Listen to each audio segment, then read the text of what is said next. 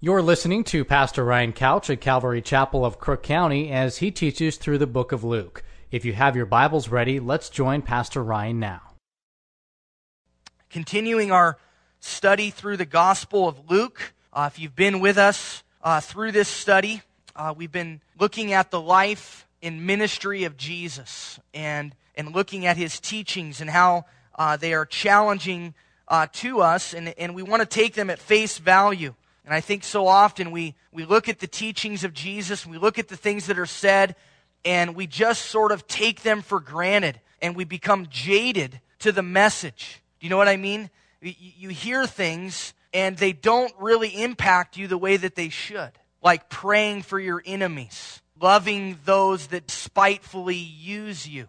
These kinds of things that Jesus challenges us to do, and I think we can very easily just hear that and think, yeah, that's cool, that's the gospel, that's Christianity, but not really have it impact you the way that it's intended to. It's intended to pierce your heart. It's intended to make you say, man, I'm a wretch. I need to fall upon the grace of God. I need his power to accomplish this. Because Christianity is not intended to make you a better person. In fact, it's just the opposite. Christianity is intended to bring you to a place where you understand that you have absolutely nothing to offer God and that you need Jesus. And he comes into your life and he gives you righteousness by which you can then bring glory to Jesus instead of being puffed up with pride. And those that believe they've pulled themselves up by their own bootstraps, they don't have humility. They don't run to Jesus. They have pride. And they believe it's all about them. That's not Christianity. Christianity is, I have nothing. It's all about Jesus. And you allow him to flow through you. And you allow him to produce works of righteousness in you. It's completely different.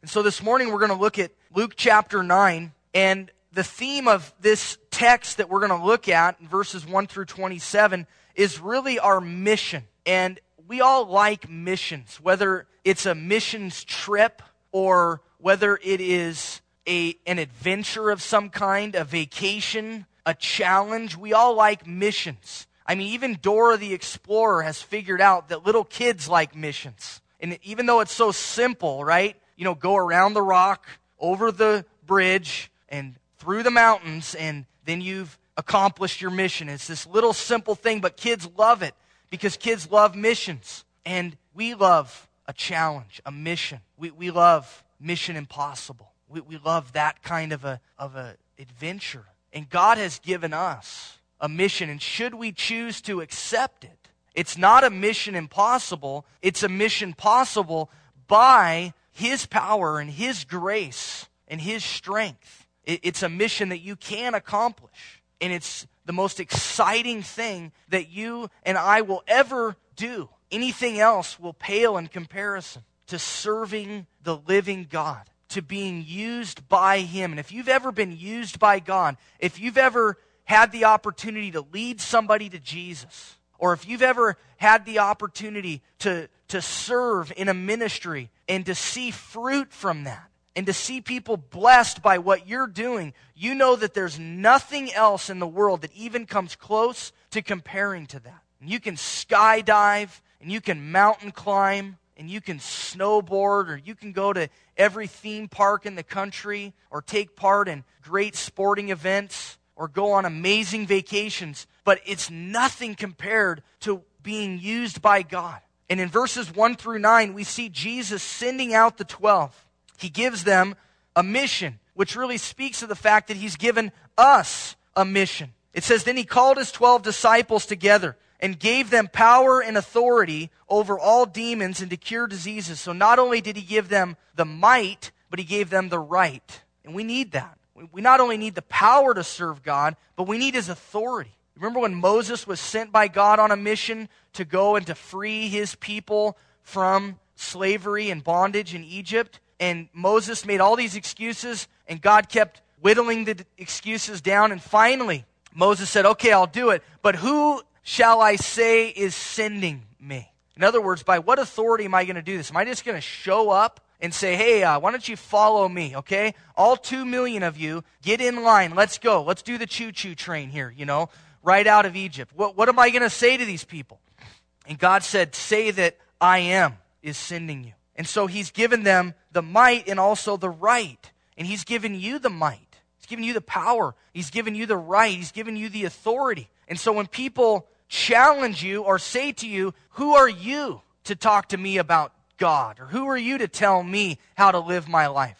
And you can very humbly and compassionately say, I've been given authority from the living God, from your Creator. This is his message to you. Gave them a power and authority over all demons and to cure diseases. Now, this isn't some carte blanche kind of authority over sicknesses and demons, because we see later that there's going to be a little boy who is demon-possessed, who keeps throwing himself into the fire, and the disciples are unable to cast him out. The 9 that are down at the base of the mountain waiting for Jesus and Peter, James, and John to come back down, and they're unable to. And then Jesus comes down and just says, well, this kind comes out by prayer and fasting, and just casts the demon right out of the little boy. And so we know this isn't carte blanche. This isn't some kind of authority that they have at their disposal, but for this particular mission. And God will equip you, and God will empower you for particular things at particular times. And he'll give you the gifts and the enablings that you need. And he sent them to do what? To preach the kingdom of God and to heal the sick. And so he sent them to do something very practical, to heal the sick, something that would meet everyday needs, which is important. But he also sent them to do something that would be very spiritual and eternal, to preach the kingdom of God, which starts now. The kingdom of God is not just when Jesus comes back and sets up his kingdom. The kingdom of God starts right now in your heart. It's about making Jesus your king, recognizing his sovereignty and making him your king, recognizing your rightful place in that kingdom, that you don't rule it, that it doesn't revolve around you, that it's not all about you, that it's about Jesus. He's the king. And how do I relate to that?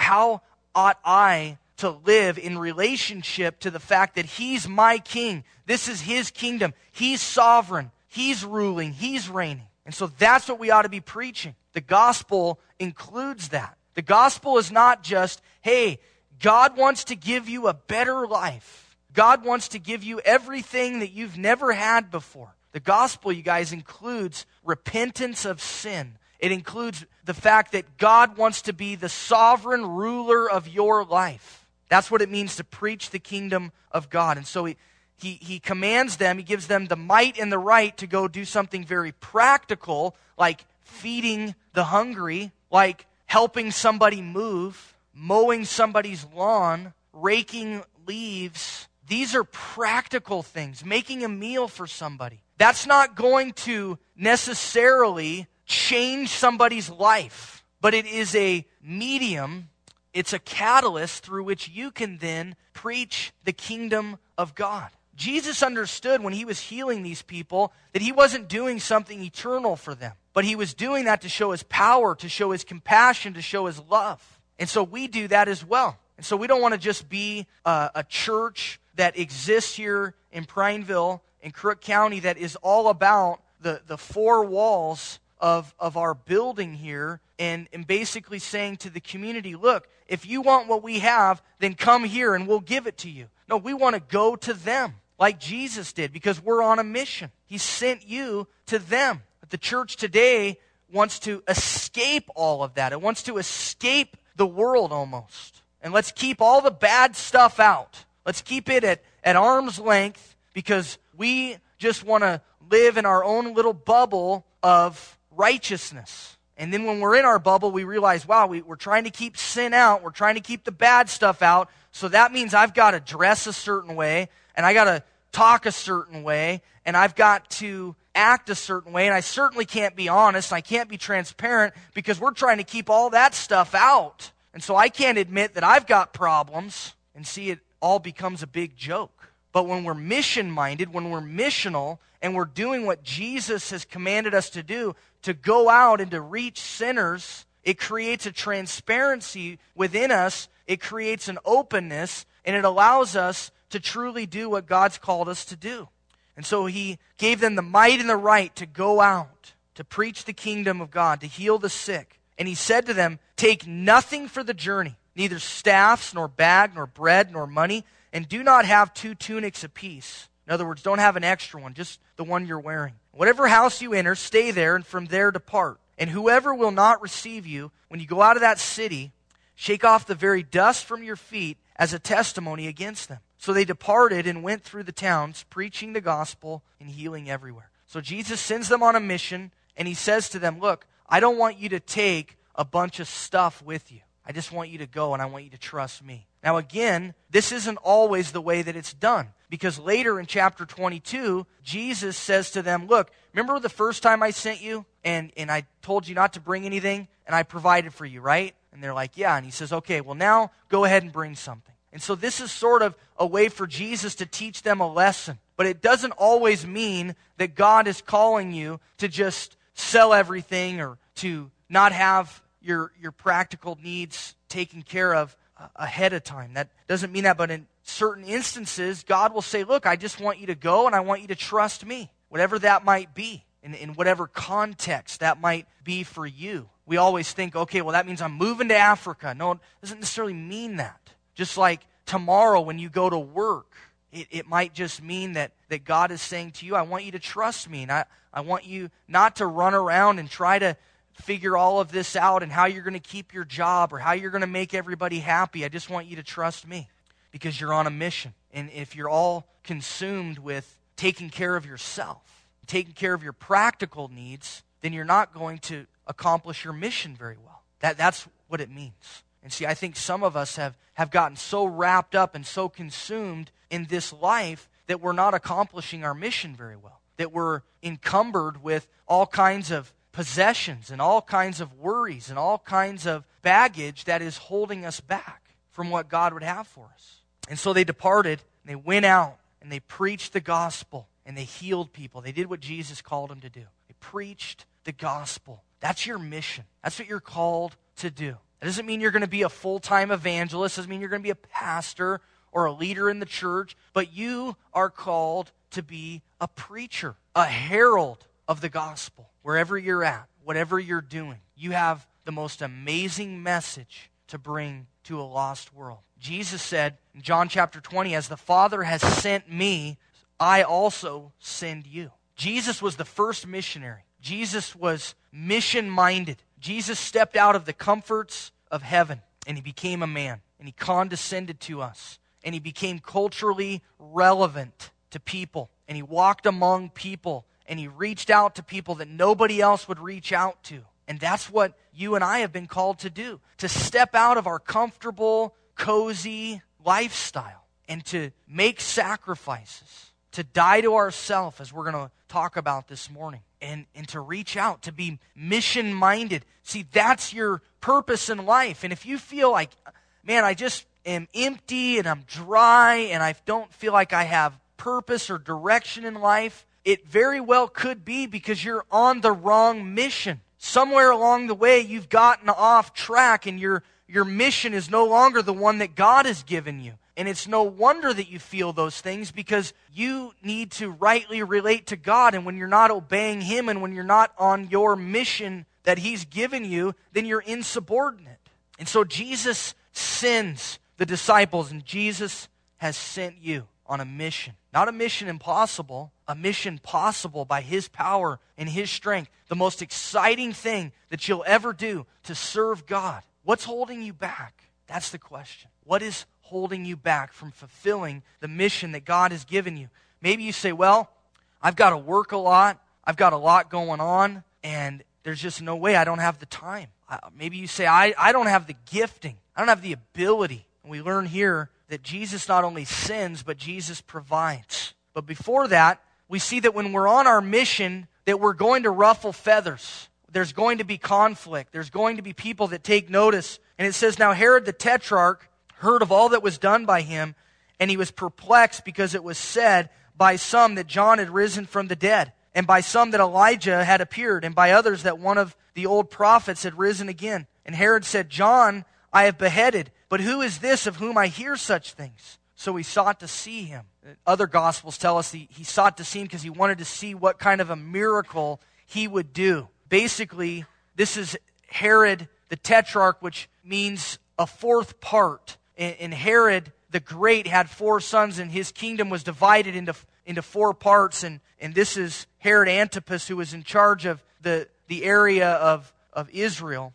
And he's hearing about Jesus, and more than likely, as the disciples have now gone out and they are healing the sick and they're preaching the gospel, people are really starting to take notice now. Because it's not only Jesus, but now he's sending other guys with the same message. And so the king, Herod here, is noticing, and he says, "This sounds awfully familiar to that guy that I beheaded. What is up with this?" He starts asking his advisors, and they're saying, "Well, some say it might be Elijah, come back. Others say it's one of the prophets, and some say John the Baptist, whom you beheaded," who Herod felt really guilty about, because John the Baptist was challenging Herod and his wife of an adulterous relationship. He was challenging their lifestyle. And so finally, Herod's adulterous wife says, "I want you to put him to death," because Herod's stepdaughter danced seductively in front of him, aroused him and his friends, and he said, "I'll do whatever you want." It's just this absolute mess of a situation. Maybe it sounds a lot like your family. I don't know. But that's what was going on. I mean, it's just perverted, it's twisted, it's gross. Because his adulterous wife was also his brother's wife, and it was both of their nieces. So it's this twisted web of perversion here. And finally, Herod puts John the Baptist to death, and he felt guilty about it. He didn't want to do it because he liked him, but he had to do it. And so Herod now is taking notice. And you know what? When we're on our mission, you guys, when we're doing what God has called us to do, people will notice. And some people won't like it very much. And some people will come against you. They'll talk badly about you. They'll try to get you fired from your job. You'll become the black sheep of your family. There's a price to be paid for being on your mission. But as I said, when Jesus sends you, he takes care of you, and he provides for you. And that's what we see in verses 10 to 17. It's a familiar story of Jesus feeding the 5,000. And the apostles, when they had returned, told him all that they had done. And so they come back, and they're telling Jesus what they did. How cool would that be? To be sent out by Jesus, then to come back and to tell him all that you did and all of your experiences. And you know what? You get to do that too. You get to go to God and say, "Lord, thank you for using me in this way. God, what an amazing opportunity. Lord, give me more opportunities." Because when you start to serve God, you're going to get stoked about it, and you're not going to want to quit. It's like a drug that God approves of. You get to take all the time. You get to be stoked and just filled with joy because you're on your mission, because you're doing what you've been created for and what you're called to do. And you know that feeling when you are doing what you were made for. You know that feeling when you are rightly relating to whatever it is that you're doing. In other words, when you have a job and you're doing it well and you're being approved of, there's a sense of satisfaction to that. And the same is true when you understand your job, your mission as a Christian, and you're rightly relating to that, and you're in the right place, and you feel like you're sensing the approval of God, and you tell him about it, and he continues to give you more to do. Then he took them and went aside privately into a deserted place belonging to the city called Bethsaida. So Jesus takes his disciples. They want to get away for a little while. They've been out doing lots of ministry. They're tired. But when the multitudes knew it, they followed him. They always do, right? And so what does Jesus do? "Hey, get out of here. We don't have time for you. We're busy here. We're relaxing. We need to be refreshed." No, it says he received them and spoke to them about the kingdom of God and healed those who had need of healing. He received them. And so when you're on your mission and you're tired and you need to relax and you need to be refreshed, it may be that God gives you other opportunities. And God says, "You know what? This isn't a time to just sit back and do nothing. I'm giving you more to do. Don't be selfish." And when the day began to wear away, the 12 came and said to him, "Send the multitude away, that they may go into the surrounding towns and country and lodge and get provisions, for we are in a deserted place here." Typical disciples, right? "Hey, Jesus, yeah, it's been nice. You know, you've been able to speak to these people and been able to preach to them, but let's get rid of them now.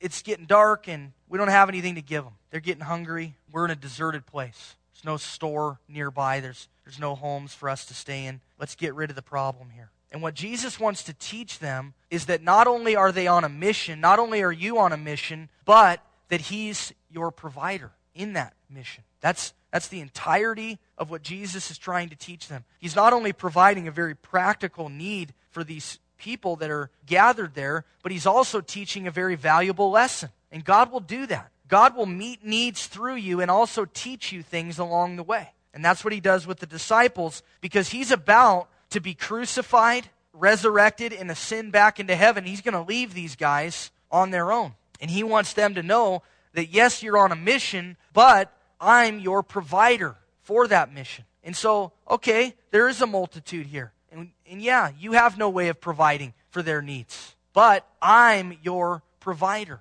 And so you might be thinking to yourself, okay, I understand, Ryan, I'm on a mission. I understand that I've been given a message. I understand that I have a lot to do, but I'm not equipped for it. I'm not smart enough. I don't have time. I don't have the resources. And what Jesus wants you to know is he's your provider. He will make it happen. God doesn't give you a mission without giving you provision. God's callings are his enablings. And so Jesus said to them, hey, you give them something to eat.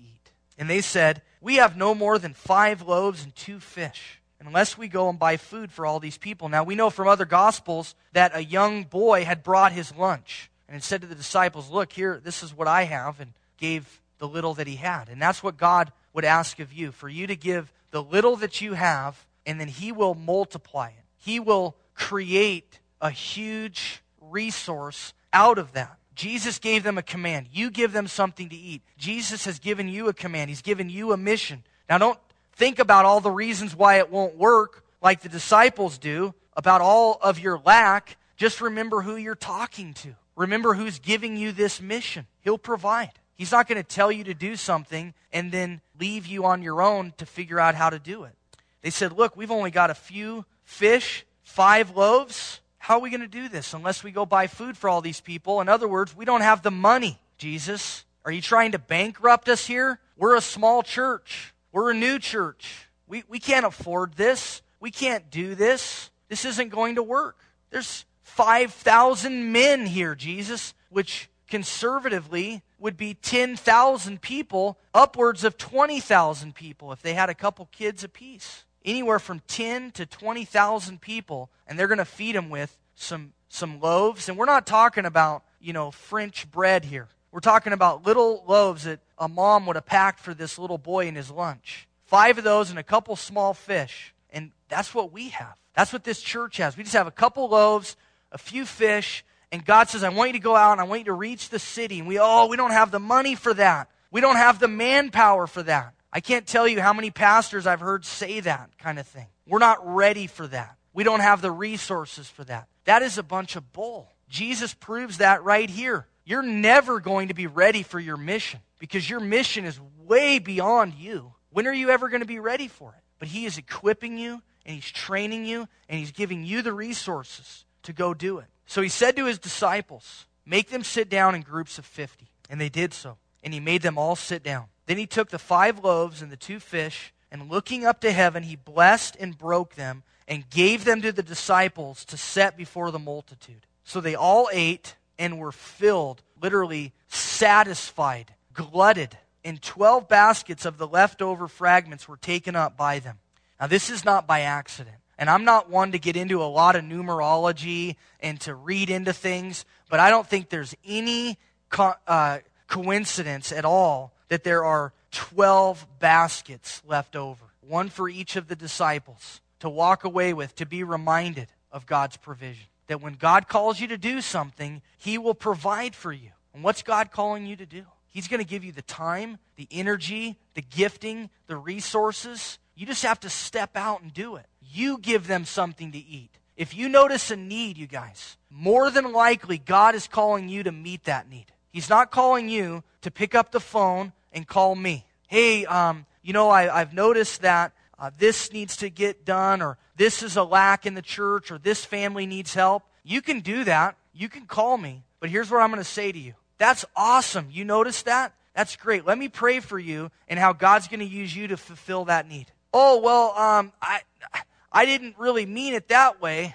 See, what we don't need in the church is people that notice needs. Those people are a dime a dozen. That's not what we need. Anybody can notice that the walls need to be painted. That's not a real talent or skill. Anybody can notice that the building is dirty. Anybody can notice that there is a lost world out there that needs Jesus. The Bible says the harvest is plentiful, the workers are few. And so what we don't need is people that notice needs. Now, I'm not minimizing the fact that there are things that go unnoticed and that it's awesome when people notice things. But I'll tell you what's even greater is that when people notice things and they step up and they do it. And they say, I'm going to take that on. I'm going to do that. Because God has brought that to my attention. He didn't bring it to anybody else's attention. In fact, he didn't even bring it to Ryan or the other elders' attention, and they are constantly thinking about the church. And so there must be something really special involved in this. Or maybe it's not even the church, maybe it's the community. And it's a need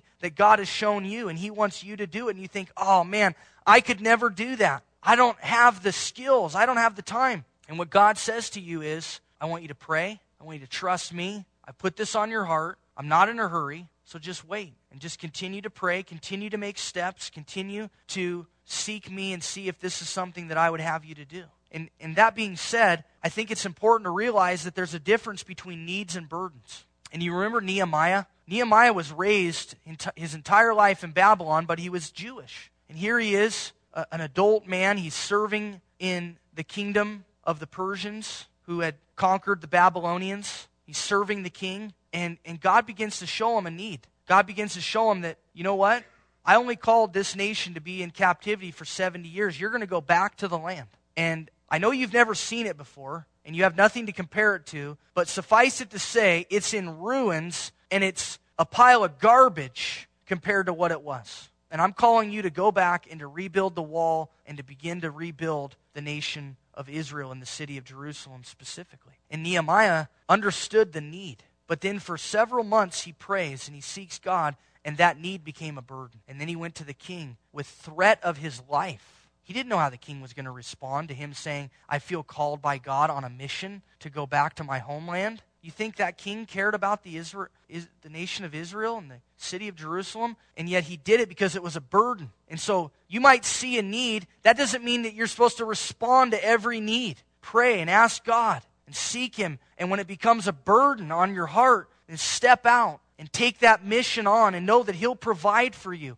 and he'll give you the ability to accomplish it. And they walked away with a basket full of bread and fish to remind them that he's their provider. As Philippians 4:19 says, and my God shall supply all your need according to his riches and glory by Christ Jesus. Do you believe that? Do you believe that God will provide for all of your needs? Do you believe that God has not only given you a mission, but he's given you the provision to accomplish that mission? So Jesus sends them, then Jesus provides for them. Now Jesus is going to test them. In verses 18 to 20, it says, and it happened as he was alone praying that his disciples joined him. And he asked them, saying, who do the crowd say that I am? So they answered and said, John the Baptist. But some say Elijah, and others say that one of the old prophets has risen again. And he said to them, but who do you say that I am? Peter answered and said, the Christ of God. So Jesus tests them by asking them, first of all, who do the crowd say that I am? And then very pointedly and specifically, who do you say that I am? And this is the theme of the Gospel of Luke, is who is Jesus? Who is this Jesus? You remember going back to chapter 7 where John the Baptist sends his disciples to Jesus. And he asks Jesus, are you the coming one? And then later in that chapter, those at the table in Simon's house, after Jesus forgives the woman, the sinful woman of her sins, the people at the table say, who is this that forgives sins? Who can this be?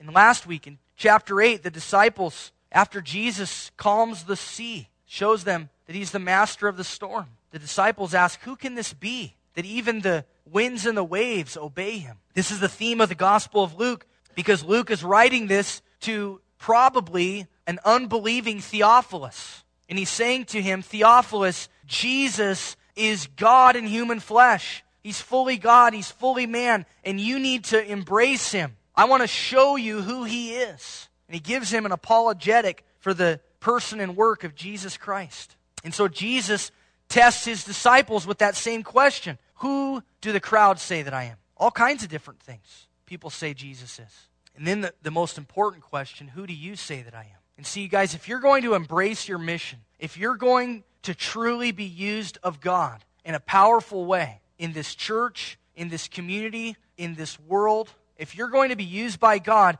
you have to come to grips with who Jesus is. See, because if you don't understand the person behind the mission, you'll quit. You'll give up because it's not worth it. But when you're absolutely gripped in your heart with the person of Jesus Christ, and you understand that his message and his work changed you first, changed the world, there's nothing more. There's nothing more important than that. And so Jesus, first of all, has to capture your heart. Doesn't mean that you have to be saved. I think that goes without saying. And we're going to talk about that a little bit. But you have to have your heart captured by Jesus. Has your heart been captured by him? Is he your everything? Are you willing to do whatever it takes to fulfill the mission he's given to you? Whatever it takes. Whatever sacrifice. If you truly understand who Jesus is, and he's truly captured your heart, and you truly understand the cross,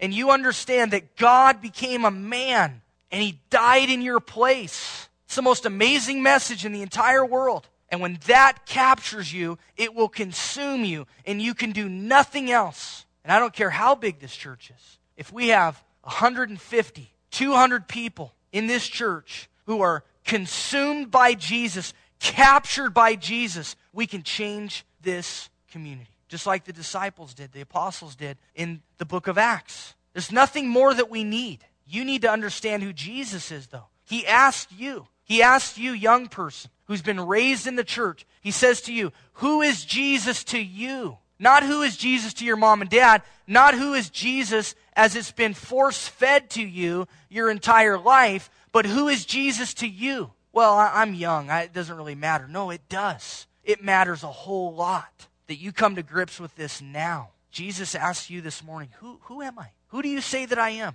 And if you answer like Peter, you're the Christ of God. In other words, you're the Messiah. In other words, you're the one that the Father sent to be on a mission to save the world from their sins. If you believe that, then let's think about that for a second. That ought to change everything. It ought to absolutely revolutionize your life. Why hasn't it? Because I don't think we fully understand the person of Jesus. I don't think we understand his work on the cross. I don't think we understand the message of the gospel. Because if we did, it would change everything. Then Jesus begins to preach, verses 21 to 27. And he strictly warned and commanded them to tell this to no one. In other words, it wasn't the proper time to go out and to begin to proclaim widely and publicly who Jesus was. That time is coming. And believe you me, that time is now. But for this particular time, it wasn't quite appropriate. And Jesus said, the Son of Man must suffer many things and be rejected by the elders and the chief priests and the scribes, the religious mafia. I'm going to suffer many things. I'm going to be rejected and I'm going to be killed, but I'm going to be raised the third day. Jesus gives them basically what they can expect to happen in the rest of his life. This is not going to be a bed of roses here, guys. I'm going to suffer, and so are you. I'm going to be rejected, and so will you. I'm going to be killed, and so will many of you. But I will be raised the third day, and so will you. Then he said to them all, if anyone desires to come after me. So here's how you sign up for the mission. If you choose to take it, here's how it will look. Let him deny himself. Right out of the gate, Jesus tells us to do something that is absolutely counter to our flesh, to deny yourself. This does not resonate with us. We don't even understand fully the concept of denying ourselves because we have been raised in a culture that says pamper yourself, serve yourself, love yourself. Jesus said, if you want to come after me, if you want to be on my mission, here's task number one, deny yourself.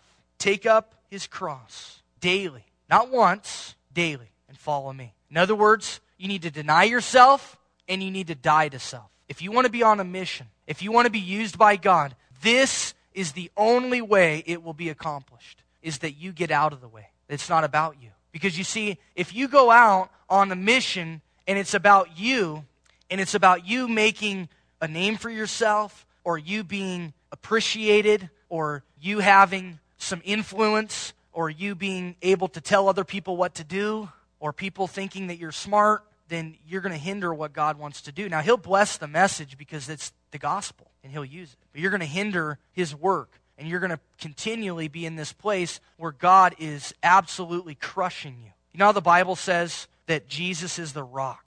And you have two choices how you're going to respond to him. One is you can fall upon the rock and be broken. Or the second is the rock can fall upon you and you can be crushed. Choice is yours. I'll tell you this, it is much better to fall upon the rock and be broken than to have Jesus fall upon you and to be crushed. And he'll do that. He'll crush you and he'll bring you to the end of yourself. If you want to be used by God, you guys, it's about denying self. It's about death to self. It's about following Jesus. For whoever desires to save his life, basically the whole world, that's what our culture's all about, is saving your life, right? And I'm not saying that we should try to kill ourselves, but I don't think that's what Jesus is saying. But that's what our whole culture's about. Eating right, exercising, plastic surgery, trying to save this life. We're trying to prop this person up because that's, in their mind, all that they have. But Jesus said, if you desire to save your life, you're going to lose it. You're going to lose everything. But whoever loses his life for my sake will save it. In other words, if you're willing to lose your life now, you'll inherit eternal life later. And you'll inherit all of my blessings and the riches of my kingdom. But if you want to save your life now, if you want to try to hold on to this little bit of life, this little blink of the eye, this vapor, the Bible calls it, if you want to try to hang on to that and preserve that, then you're going to lose everything. And so I'll take plan B. I'll take losing this life because it's not much to keep so that I can receive all that he has for me, so that I can receive eternal life, so that I can receive abundance and riches in heaven. For what profit is it to a man if he gains the whole world and is himself destroyed or lost? What profit is it to you? If you gain the whole world, whether it be by fame or fortune, if you gain the whole world and yet lose your soul, you're destroyed. It's worthless. For whoever is ashamed of me and of my words, of him the Son of Man will be ashamed when he comes in his own glory and in his Father's and of the holy angels. But I tell you truly, there are some standing here who shall not taste death till they see the kingdom of God. Jesus says, look, if you're ashamed of me now, then I'm going to be ashamed of you when I come back. You know what, guys? I don't want that. I don't think you want that. Paul said in Romans chapter 1, verse 16, I am not ashamed of the gospel, for it is the power of God for salvation. Are you ashamed of the gospel? If you're not, then what is holding you back? Because you've been sent, and Jesus has said he'll provide for you, and you have the most amazing message in the world that God became a man, and he died in your place. As Jesus said, I will be killed, but I will be raised the third day.